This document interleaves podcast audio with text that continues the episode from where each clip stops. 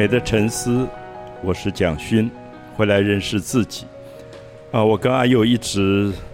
希望有一天在餐厅里做一次节目。对上次在铁板烧，对不对？对，上次台南是在铁板烧的主厨的位置上可，是很可惜，因为没有没有做菜，所以不一样。今天我们就真的来到中央中央书局的二楼，对的厨房。然后我认识很久的这位年轻帅哥主厨杨胜尧 Max，Max 你好。好，老师好，各位听众朋友，大家好。我们还有两位你呃 Max 对对对，的助理，你要不要介绍跟大家介绍他们？来跟大家 say hello。大家好，我是张义祥。来，等一下，他们手上拿着刀，他们拿着路桥正在切菜对。，他们不好意思一位拿着马头鱼，一位拿着当季的路桥，正在切割。是，呃，我我想我过去也在节目里介绍过这样中央厨房啊，这个中央书局的，它有一个很特别的设计，就是作家料理。嗯，所以我第一次碰到盛瑶，我也觉得很好奇，就是说，盛瑶他过去是在台湾文学系出身的，所以我想以以后有朋友来中央书局吃饭，一定要注意一下这位帅哥主厨，经历不简单，学历不简单，因为我很少碰到一个厨师是学文学出身的。嗯，那刚好他现在就在中央书局这边设计很多作家的料理，跟有现在前前后后有多少位作家合作了？我想一下下哦，我们大概每一季已经四季了，大概已经十多位了哦。十多位，对蔡珠儿、嗯，詹宏志，对，从一开始的张宏志老师、交通老师、洪爱珠老师，然后再来是蔡珠儿老师、裴社长，当然还有我们的蒋勋老师，对，然后哦，其实很多，然后到上一季对，嗯还有马世芳老师，然后还包含着我们上一季的刘克湘老师、王浩一老师跟叶怡兰老师，是对，好一网打尽了。对对对。那盛瑶可不可以跟我们说，你跟作家合作有没有碰到什么困难，或者你觉得很开心的事？其实，呃，我觉得在中央书局煮饭最大的一个不同，就是在于我们会更了解饮食的文化上的层面。因为老师各个老师，不管其实是在讲菜或者是在书写上，嗯我们有一般厨师来讲比较难用口述的方式去表达说我们食物的优美。是，但是这些老师们，他们教会我如何让用文字让一道菜升华到甚至更有意境的一个程度。嗯哼，对，但是当然也付出了很多背后很难以想象的啦。是，对，因为有呃，譬如说像焦桐老师，嗯，其实应该这样讲，每一道菜肴它背后的都隐藏着老师心目中的一个故事或者是回忆，所以我们希望尽量的去复刻他的回忆。是，所以你说像交通老师他的牛郎意大利面这一道就是献给亡妻的一道意大利面，嗯但是难也难在那只是老师灵机一动做出来的，所以他没有任何的食谱，他只有口述上的文字。他的回忆，对，所以那时候跟焦老师这样来来回回，可能也快到了我我自己试试，可能就试了三四十次以上，嗯然后也请老师协助我，大概就是给他试菜，也差不多试了快十次这个样子。嗯然后他那本书，我大概已经快翻到发黄了。他的书我可能至少看了六十那一段，我真的最少看了六十次以上，因为对于我来哼，说，刚好你读文学系啊，因为因为刚好我原本也很喜欢教老师，是，，对，只是你说像在复刻这道菜的时候，那是因为老师当下的心情，他不想让亡妻吃的太负担，可是他又同时想要吃的很有重口味。可是面对一道其实是没有标准 SOP 的，那我们只能够尽量去揣摩老师当下的一个心情，跟他到底是用什么样的感觉去做出那一道菜。是，对，所以其实难就难在回忆上的复刻跟我们精不精准，或者说像轩一牛肉，这应该是从开店到现在我永远没有停过的一个挑战。对，对，因为詹董事长每次来的时候，其实我也很怕他试这道菜，因为每一次他都可能会跟我讲，哦，我觉得这个可能要再甜一点，要再做做一点小修正。但是因为詹董的很多朋友来或各个老师来，我也请他们试吃，他们也都很诚实说，詹董事长每次做给他吃的也都不一样，所以这是这一道菜在妇科上都是很困难的。其实像老师的菜也是，对不起，对不起，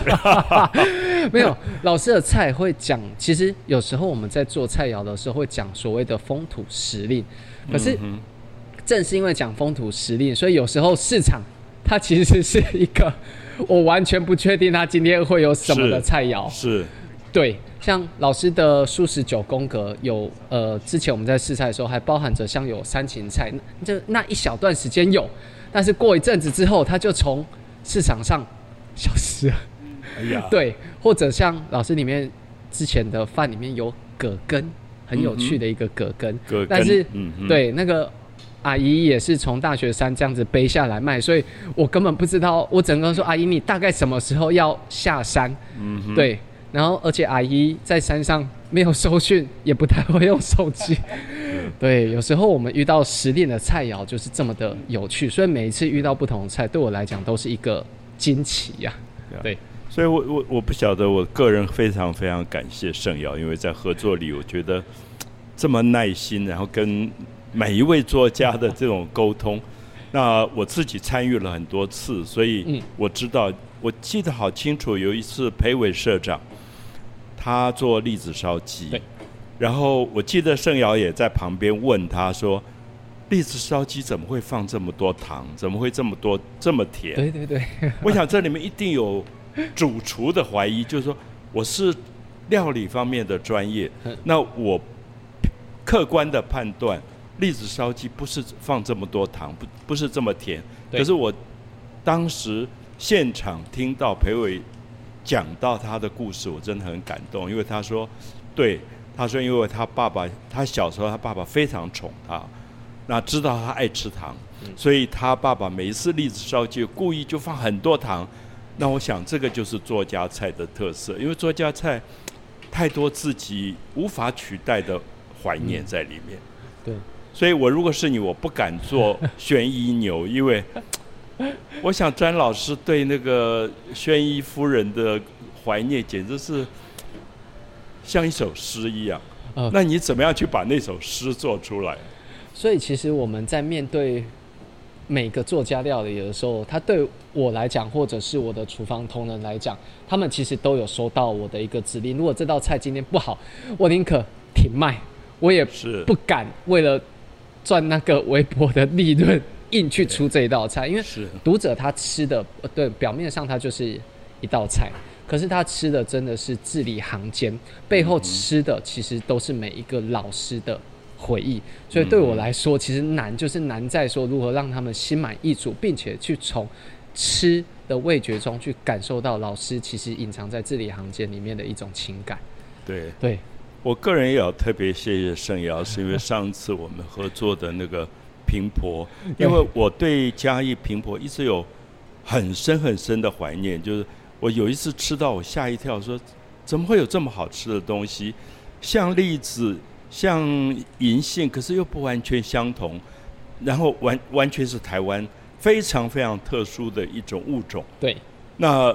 我真的不确定，我只是问盛瑶说，我们可以用平婆入饭吗？结果竟然真的做出来，我到现在我都觉得简直不可思议。没有，其实这点要对中部的一些就是。粉丝们，我们稍稍说抱歉，因为平婆它是一个季节的产物，然后加上那一阵子我们为了要做平婆炊饭，我应该把中部很多的平婆 可能不小心都买下来了。对，很多小农真的对，因为平婆它是在其实，在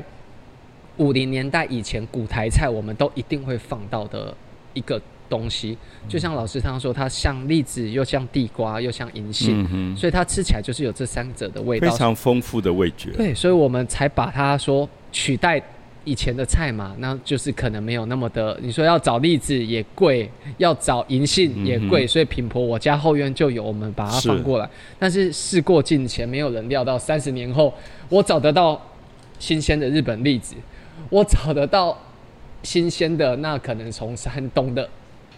哎，找到日本的银杏，找到山东的栗子，但我找不到台湾的平坡。是，对，这个就是其实我在做料理的时候，有时候也会略微的有一点感慨的一个小原因，这样子。对，说一方面，我想今天我们在我们看着那个盛瑶这个厨房里这么忙碌的时候，我们在这边一直插话，一直插话，不会的，对啊。那我特别希望大家有空来中央书局的二楼，那我你会吃到一个跟餐厅完全不同的料理。我想这里面因为有人的关心，然后有土地的关心，是的我，想那个土地的关系非常重要，有季节的关心。我想这些都是我们现在觉得最难能可贵的，所以大家也来看一看这位帅哥主厨。谢谢大家，谢谢，谢谢不会盛瑶谢，谢老师，你谢谢你要赶快。忙你的。好的，我要赶快背掉了，不好意思好谢谢大家，谢谢，谢谢。